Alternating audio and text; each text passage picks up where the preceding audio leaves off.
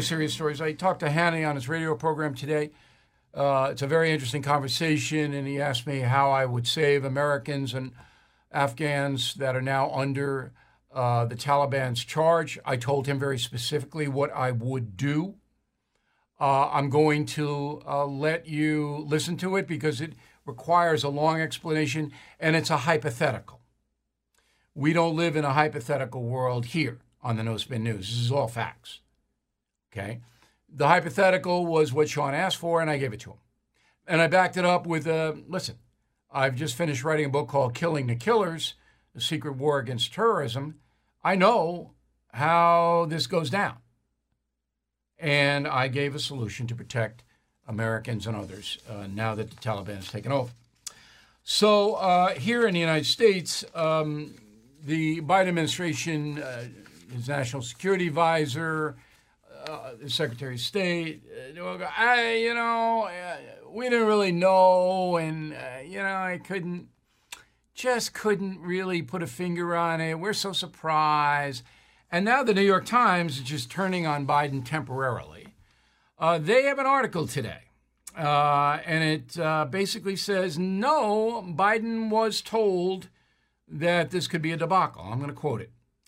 Classified assessments by American spy agencies over the summer painted an increasingly grim picture of the prospect of a Taliban takeover of Afghanistan and warned of the rapid collapse of the Afghan military, even as President Biden and his advisors said publicly that was unlikely to happen.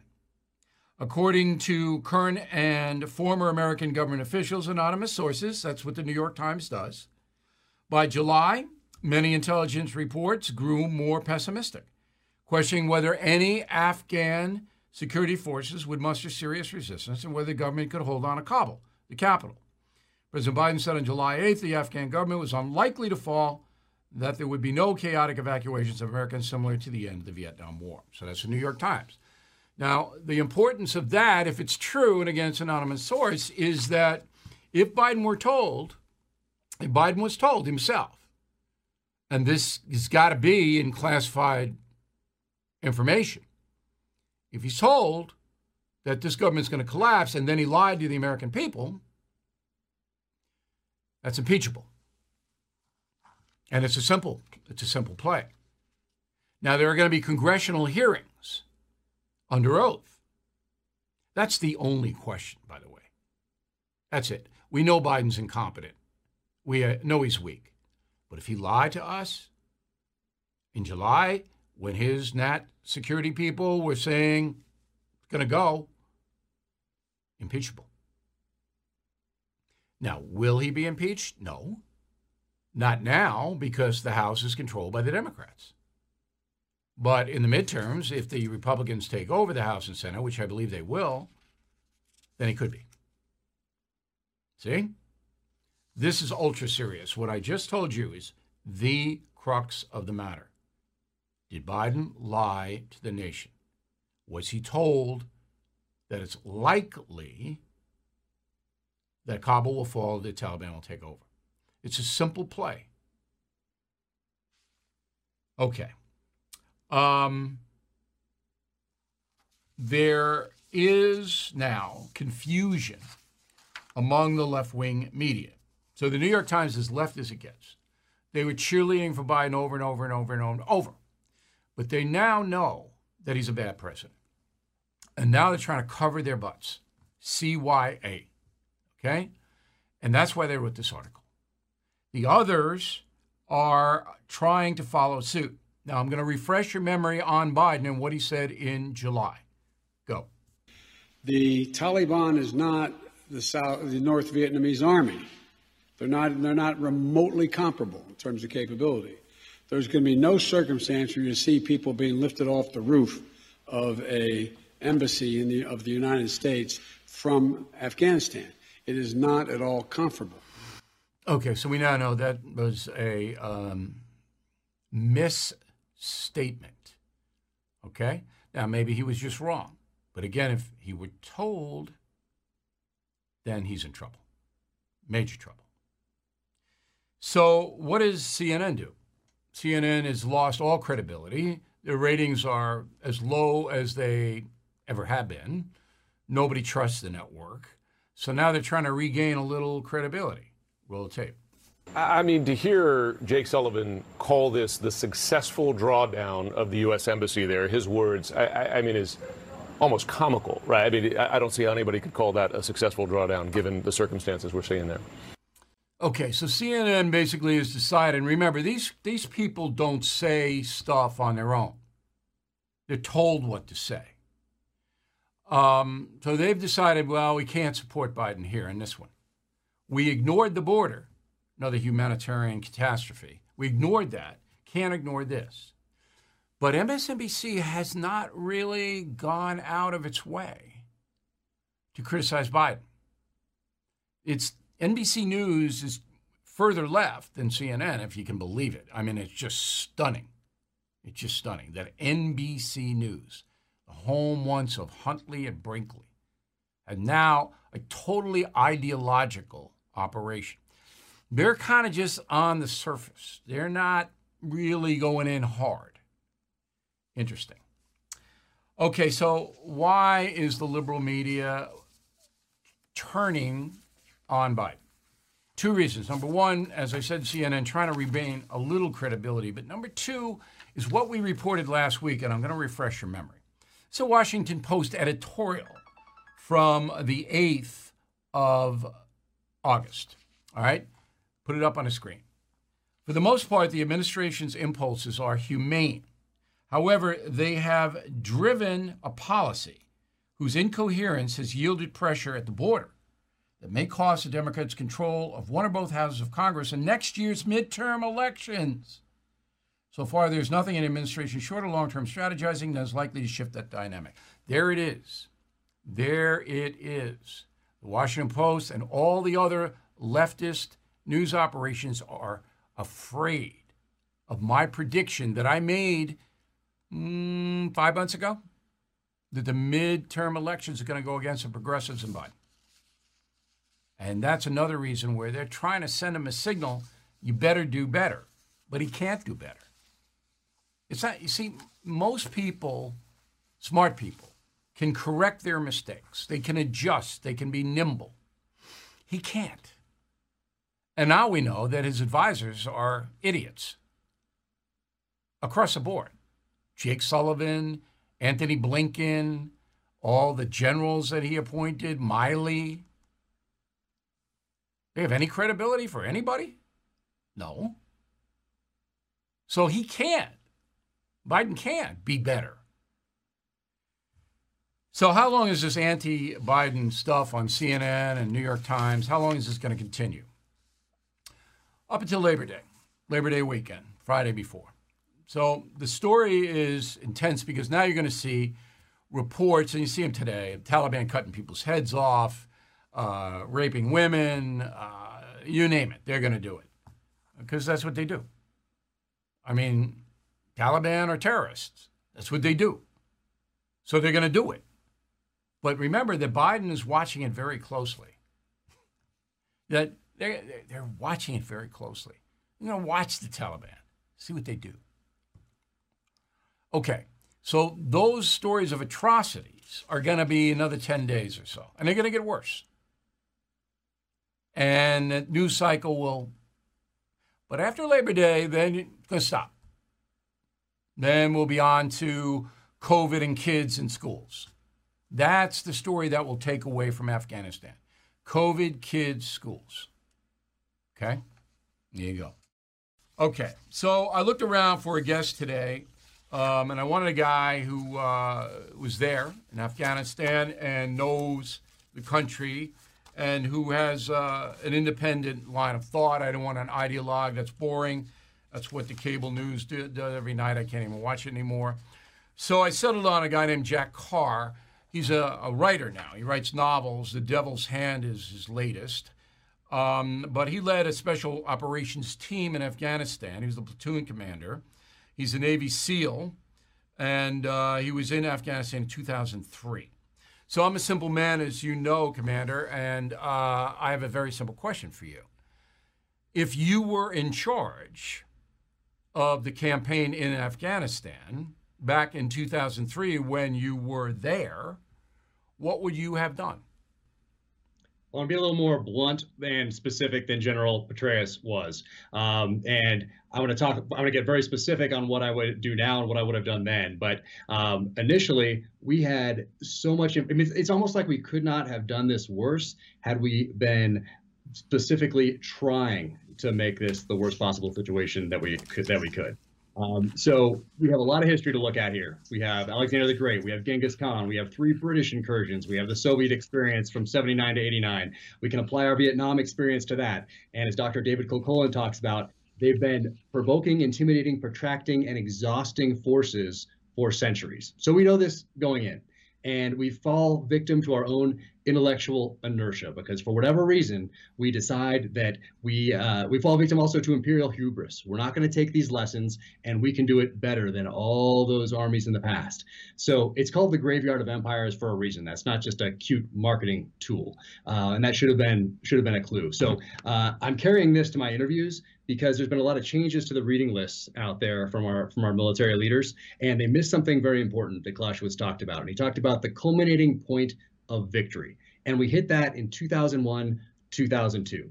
And what he means by that is that if you go past that culminating point of victory, then you turn that success into failure. So then we took the next 19 years and we turned that initial success into the disaster that we're seeing today. So, All right, let me stop you there. So the initial success was that U.S. forces went in, they drove the Taliban out of government. They drove Al Qaeda into the mountains of uh, Pakistan and Afghanistan, um, and they pacified the country. That was the initial success, correct? Exactly. Yeah, All right. covered it on and you and you were part of that, and you believe that was a noble mission because you had to get Al Qaeda out of their sanctuary after 9 11. Is that correct? Am I correct so far? exactly All right. Destroying that, so, that, organization, decapitating that organization. And uh, remember, talking heads at the time talked about how long it was going to take, and we did it in months, what okay. they predicted years. So you and your That's guys, the, you and the SEALs, you took care of business. Then, if you had been president and not Bush, you would have withdrawn all U.S. troops out of there? Well, now you have now you have options. And what we did was focus on reconstruction. We shifted focus to Iraq, and we decided that we were going to somehow combat corruption in a culture that uh, doesn't see it as something wrong. It's just a part of the culture, part of the tribal culture, part of the warlord culture over in Afghanistan. So we bite off a ton more that we then we can chew, and it becomes this 20 long 20 year long engagement in Afghanistan. All right, so let, let me, I want to get specific though. So you would have had you been President Bush pulled out all U.S. troops, or would you have left a force there to make sure the Taliban, who still hiding up in the mountains, some of them, didn't come back? What would you have done?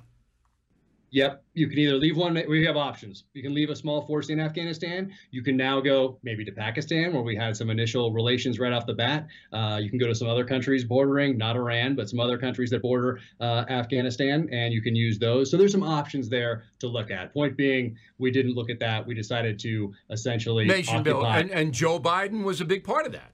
Joe Biden was the guy. He was there when you were there. Did you? I'm sure you didn't see him because you were dodging bullets up in the mountain and he was running around Kabul. But he was a big part. Oh no, no, no! We got to go in and restructure the country and all, and all of that. Okay, so from the jump, you knew that that big mission of turning Afghanistan into a functioning democracy that would fight terrorism, Islamic terrorism, you knew that wasn't going to work. Is that correct? Uh, I think most everybody that was in my position at the time knew that that wasn't going to work. Okay. Anybody that, that took a couple seconds to study the situation and maybe look at a little history knew that. And All right, right off. So let's let's fast forward to today.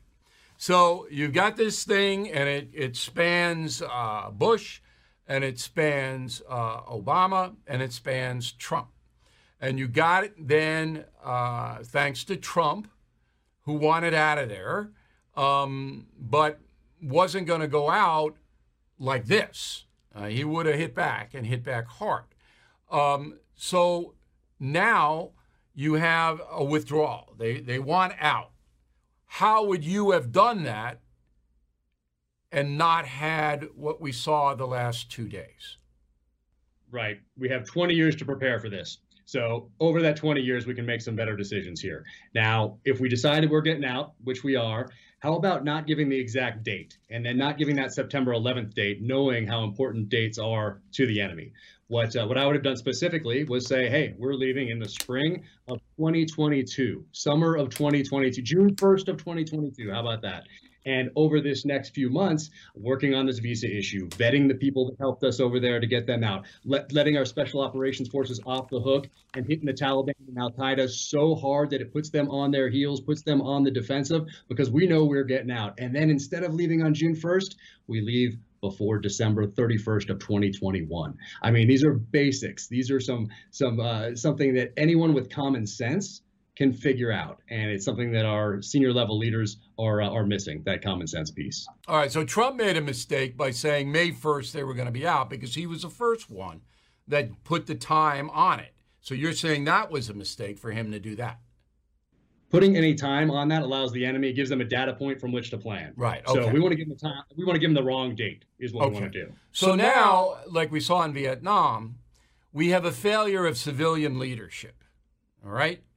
Now, just to put it in some kind of perspective, I believe, and I talked to the president on Thursday, the former president, Donald Trump, and he would have hit back hard on these Taliban once they started this. He would have used a massive amount of power, and they knew it, which is why they didn't do anything while he was there. But he was the guy that put the timetable in motion, and Biden, taking over from Trump, the commander in chief, he picked up on it. I have been very hard on Joe Biden. I don't know what your politics are, Mr. Carr, and I don't really care. Uh, you're a patriot to me. You've served your country honorably. You're a, you're an honest man. I don't care whether you're what party you're in. I think that this commander in chief, Biden, is as incompetent as I've seen any commander in chief in my lifetime. How do you see it? I see that. I know you're big on accountability, as am I, and uh, we were kept accountable on the battlefield. If we were gonna, if we made a mistake on the battlefield, we were certainly held accountable. We would have been fired and sent home had we made the same types of decisions that our strategic level leaders made. They made the, they had a, there was a failure of leadership at our senior level military le- leaders and from our elected officials, and none of those senior level people, government and military, have been held accountable uh, throughout the entire course of this. Well, they said they didn't do anything wrong. Biden's doing, I didn't do anything wrong. They haven't admitted anything.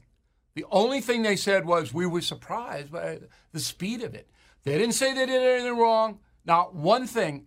They won't admit to it. They won't cop to it. So that shows weakness to me, right? If you got a commander and you make a mistake, you tell your troops that was a mistake. That's on me, right? And that's how we learn and get stronger as a force going forward by sharing those failures, learning from them, applying those lessons going forward as wisdom. And we tend not to do that in this country at our senior levels.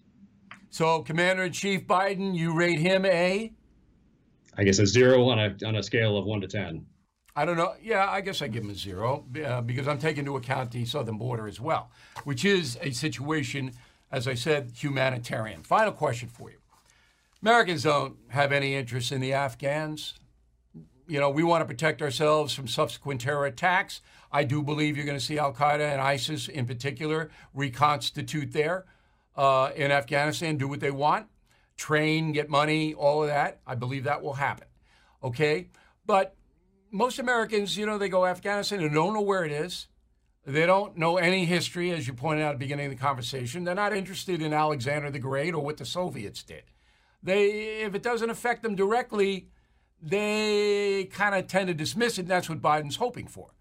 He hopes this is just maybe a one, two month storm and it blows over. Okay? Do you think it's going to blow over? Do you think Americans are so self contained that something like this isn't really going to matter in the long run?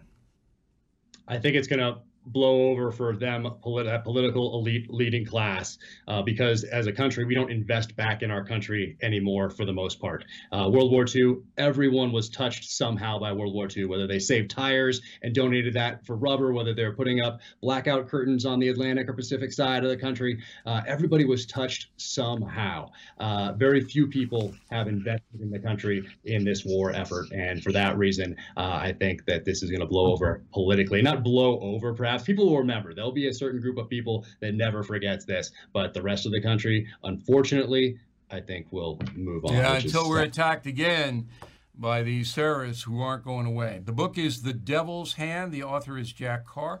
Mr. Carr, we appreciate talking with you. Um, thanks for helping us out tonight. Thank you for having me on. Take care. So, as I mentioned, I went to Afghanistan. Let's put some uh, stills up there in 2007. And uh, one of the reasons I went there was a morale boost to the U.S. troops. Uh, there's Colonel Hunt with me. Um, and we got a good look around. And we uh, talked to a lot of special forces and a lot of people who had been what they call up country in the mountain regions.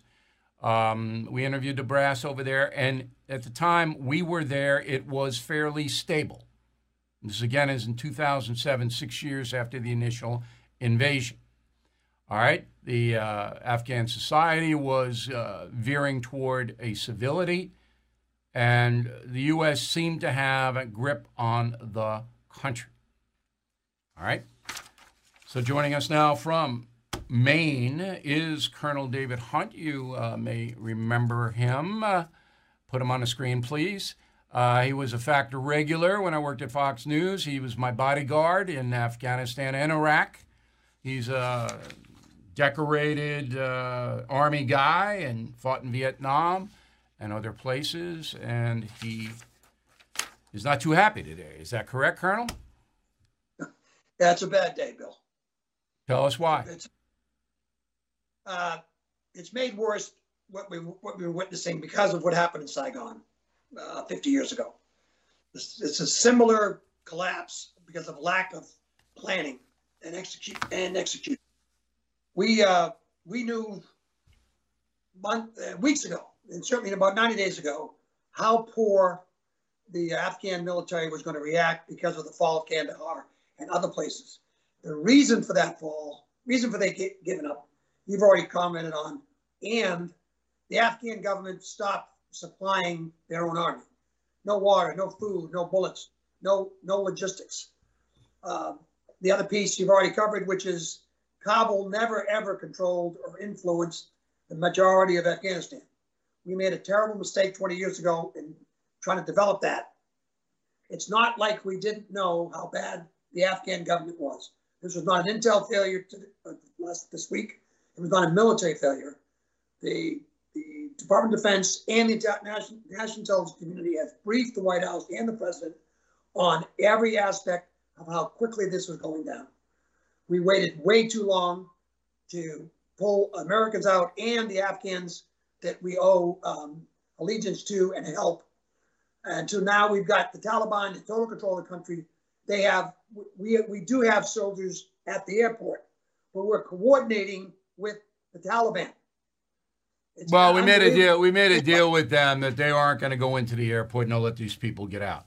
But look, um, under Trump, you had the same situation that you had under Biden.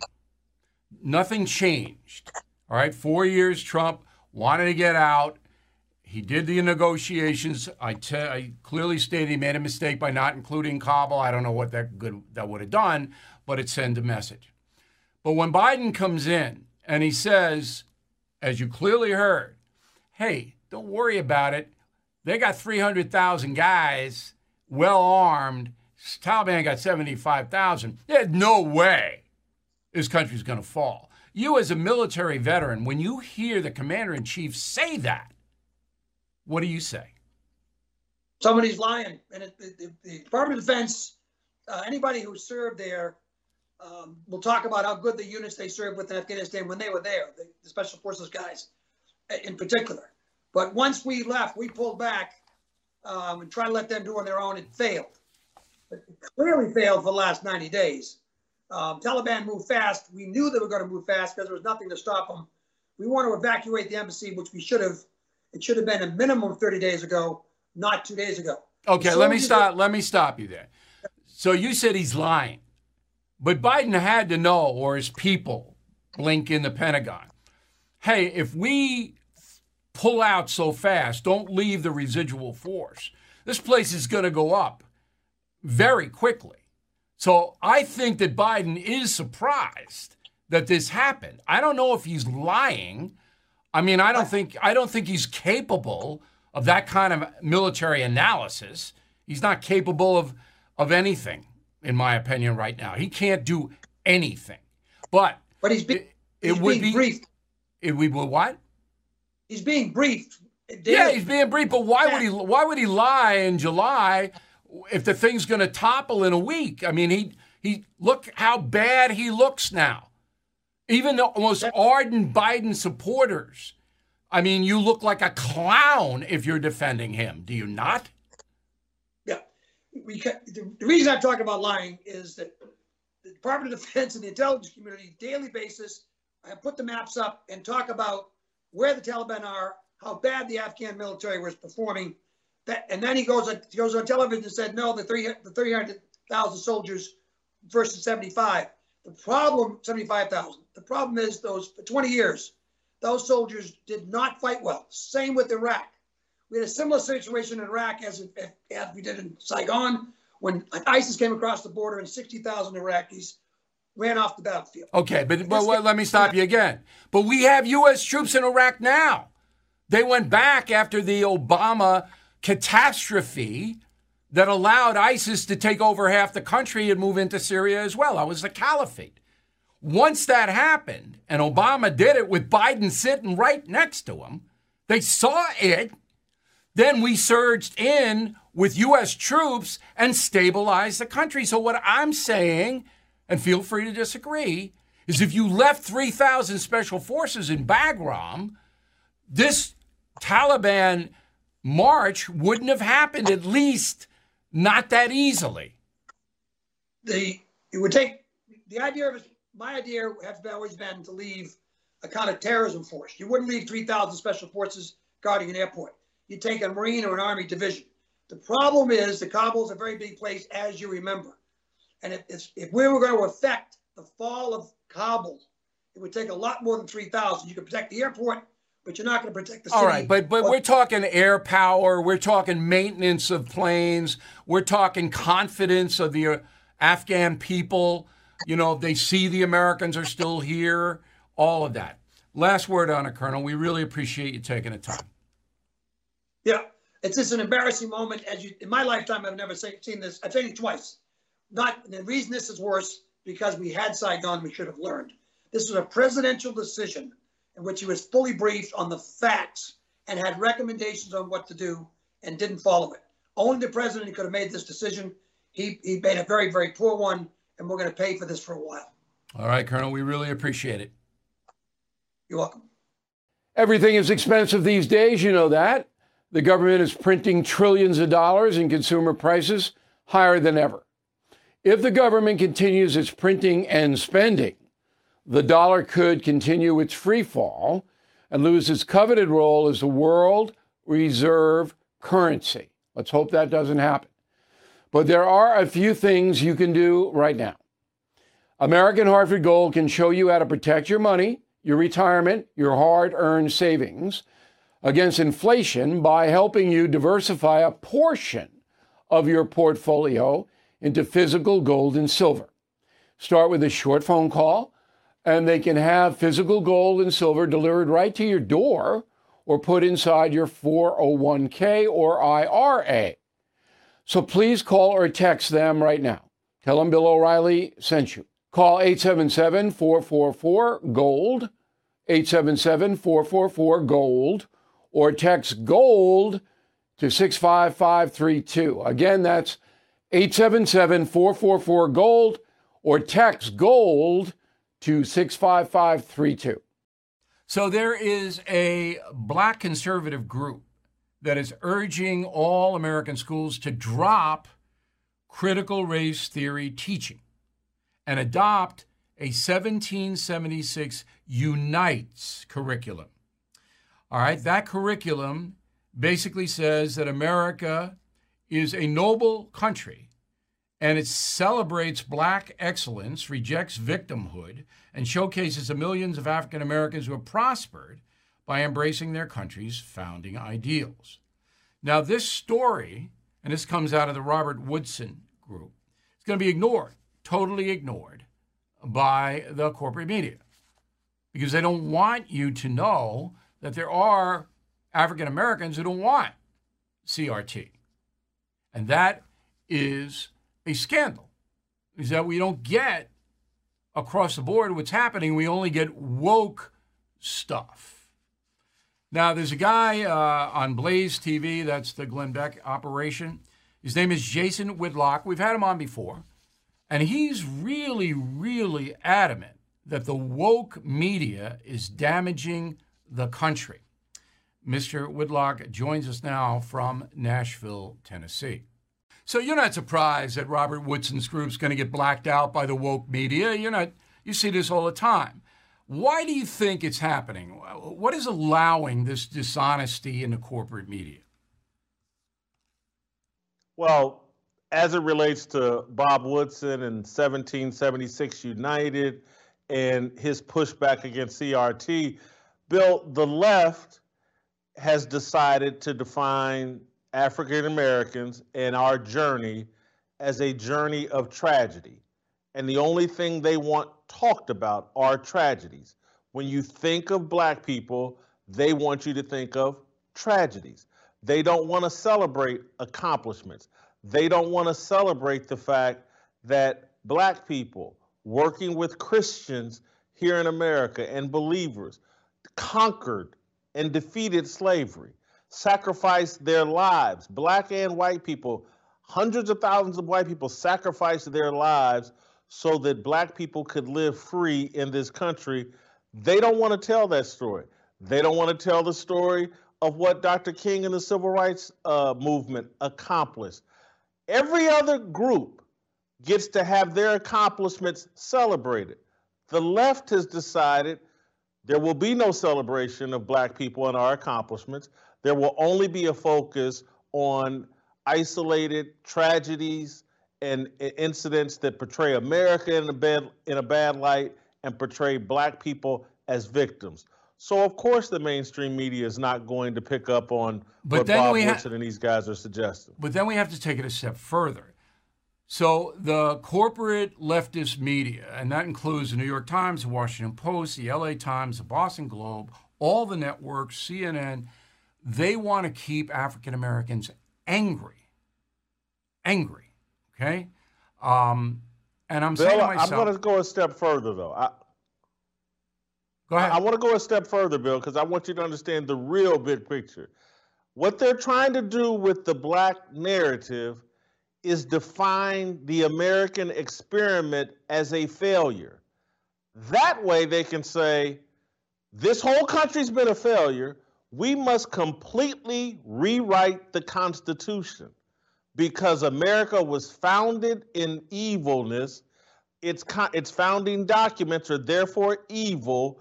It hasn't worked for black people in this country. It hasn't worked for the LGBT community in this country. America's a failure. Let's rewrite everything. That's the end game. That's a very perceptive um, statement, Jason. And I'm not patronizing you. It, it's very smart. So they're using African Americans and other groups to try to destroy traditional America. But I'll submit to you that African Americans are helping them, generally speaking. They're buying into this. Do you see it that way? I see it. I think there's truth in what you're saying, no question about it, Bill. I, I think that people are looking at the way racism and accusations of racism are being used to acquire power. People are attracted to that. And so pe- you're seeing a lot of black people lean into that. How can I become a victim and continue this narrative that everything about America is rigged against us? And I can use that complaint and an allegation to elevate myself, to make it so that, oh, they must have me in a prominent position on this television network or in this role as a contributor on this network or they look racist. But I don't believe the overwhelming majority of black people are in support of critical race theory and this strategy. I think many people, just like black people are no different than any other group of people. They're so busy trying to pay their bills, take take their take care of their kids, take care of themselves, that this thing that the cultural elites are doing, this elitist group of Ivy League educated uh, black people are getting on TV and are involved in academia and promoting this narrative. I think the great mass of black people are just too busy with their own lives to correct them and to Okay. get involved in any kind of way. And so maybe maybe so, Al but, I, but I, I think there's more to it than that. And you're a sports guy, and so let's use a sports analogy. Yep. There's a tremendous amount of peer pressure.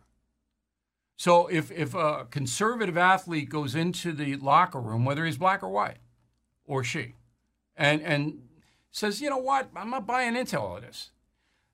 That can get you ostracized on a team. That gets you critically hammered. You saw what happened to Drew Brees in New Orleans.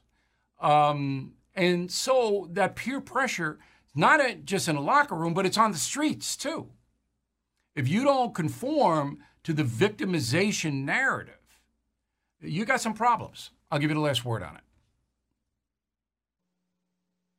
I'll say this, Bill. When you say it's on the streets, I say it's on the social media streets where there is great retribution and penalty for not toeing the line. But just look at commercial hip hop music. It's not a music of victimization.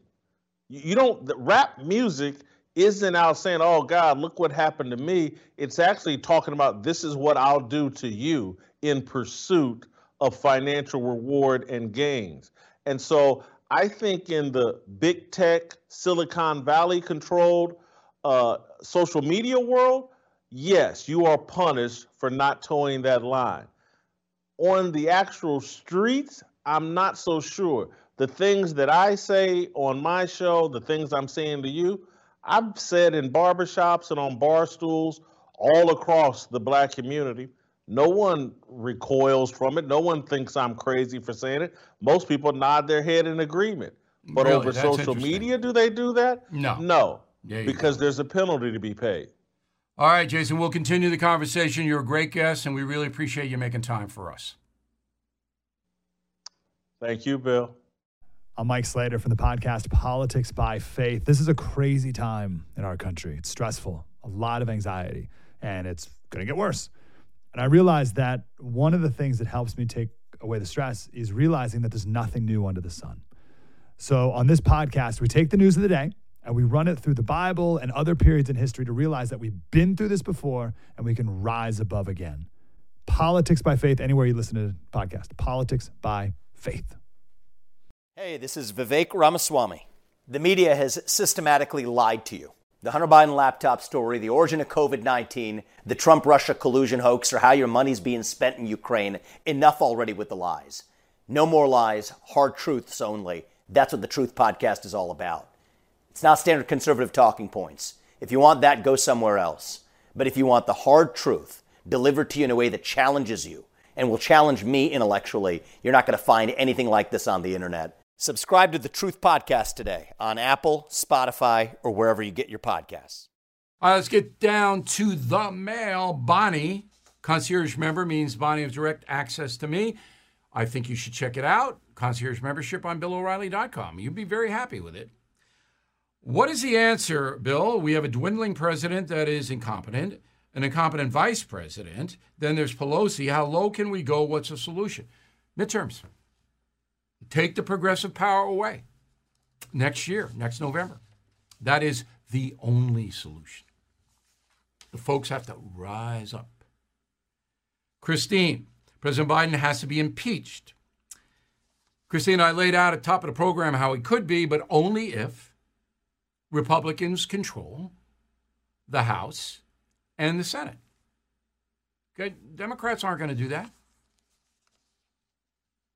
Dan, the Taliban's message to the rest of the world look at how we defeated the USA, come and join us. Absolutely.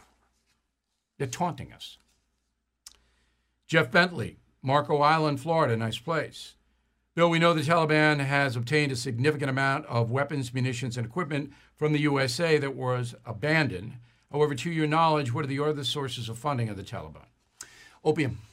Taliban controls the opium trade in Afghanistan. That's hundreds of millions of dollars. Always has controlled it. Um, we didn't abandon equipment to the extent that most people think. The Afghan army did. We gave the equipment to the Afghan army, they gave it to the Taliban or ran away. Debbie Greenberg, Scarsdale, New York, you criticized Donald Trump for announcing May 31st as a withdrawal date for the troops in Afghanistan. How do you know that wasn't a fake date? First of all, Debbie, I appreciate the question. All right. I, am not offended by the question, but it's May 1st, not May 31st, that Trump decided that would be the date to pull him out. And I know what President Trump does. I, I think you know that I know him pretty well, that we're going out on a history tour, which, by the way, is going to deal with a lot of this terrorism Taliban stuff. And that is in December. I hope you all uh, come and see it. Peter Delore, Delore, Melbourne, Florida. Bill, while the military was so concerned with being woke, the Taliban now has billions of new weapons paid for by the U.S. taxpayer. Perhaps the military should have been more concerned with doing the job and less concerned with all of the political stuff. Look, the military serves at the behest of the commander in chief, Joe Biden. He selected these woke people. As soon as there's a new president, the woke people will leave, and then we'll get real generals. Okay, I don't want to be disparaging to Milley and these people, but look, they're not General Patton. We all know that. Charles Douglas, Darien, Connecticut. If Joe Biden's unable or unwilling to finish his presidential term, what is the order of succession? It would be, of course, the vice president. All right. And then it would be the Speaker of the House. So Biden leaves and he isn't going to. Um, then Harris takes over. She appoints a vice president, just like Gerald Ford appointed Nelson Rockefeller, and then the succession is there. If the president and vice president both get wiped out at the same time, the Speaker of the House becomes president. Ken Cartaxo, Long Branch, New Jersey. Did I hear correctly that you have never seen a conspiracy? You have. Uh, do you believe in the conspiracy to destroy President Trump by fabricating Russian collusion. Um, that was a fabrication paid for by the Clinton campaign. That's not a conspiracy, that's a crime. It wasn't like the Clinton campaign and all the press and all the Democrats got in a room and said, This is what we're going to do. That's not what happened. What happened was an illegal activity that then was put out. The press accepted it because they hated Trump. And now we have a Durham investigation. But it wasn't a conspiracy. Conspiracy is when people get together in a room and hatch a plot. That this is a straight out crime. Paul, I enjoyed reading Killing Patton. I learned a lot about the war in the European theater and about conspiracies. Am I a conspiracy nut for believing the auto accident which led to Patton's death was a conspiracy. It was a crime, not a conspiracy. Dugard and I believe, we can't prove it beyond a reasonable doubt, but we believe, and we put forth the documentation Killing Patton, that Joseph Stalin assassinated George Patton. We believe it. But it was a conspiracy. It was an embarrassment for the USA, and that's why they didn't do an autopsy. They didn't want to find anything. And that was wrong. But again, it was a crime, assassination. Carrie Bolin, St. Joseph, Missouri. I heard you say today that you are okay with the booster shot. I received mine, but I'm having a hard time wrapping my head about a booster shot that has not been FDA approved. Uh, okay. Look, uh, the FDA will approve these vaccines. I don't know when, but I'm not a bureaucratic kind of guy. I told you why I'm doing it. Richard Emke, Syracuse, New York. How do you decide what letters to read in your mail segment? You know, how interesting they are, how well thought out they are, if they go against me, all of that. We want to make an entertaining segment. Okay. Um, killing Crazy Horse and Killing Mob together, buy them together, 40% off. Premium and concierge members on BillO'Reilly.com get even more of a discount, so we're actually giving you the books and you'll like them. They're fun. Um, I mentioned the history tour information. December 11th, Sunrise, Florida. That's Lauderdale. 12th, Orlando, Florida. 18th, Toyota Center, Houston. 19th, American Airlines Center, Dallas. Go to BillO'Reilly.com. We'll hook you right over to the box office. VIP tickets are sold out, but they're in nice seats. And once we start our marketing campaign in September, those nice seats are going to go like that. So you want to see us, this is a good time to get it, August. Quick break back with a, a final thought. All right, here's the final thought of the day. I got a lot of mail from conspiracy people, and the internet loves that. Conspiracy, conspiracy. This Biden's a foreign agent.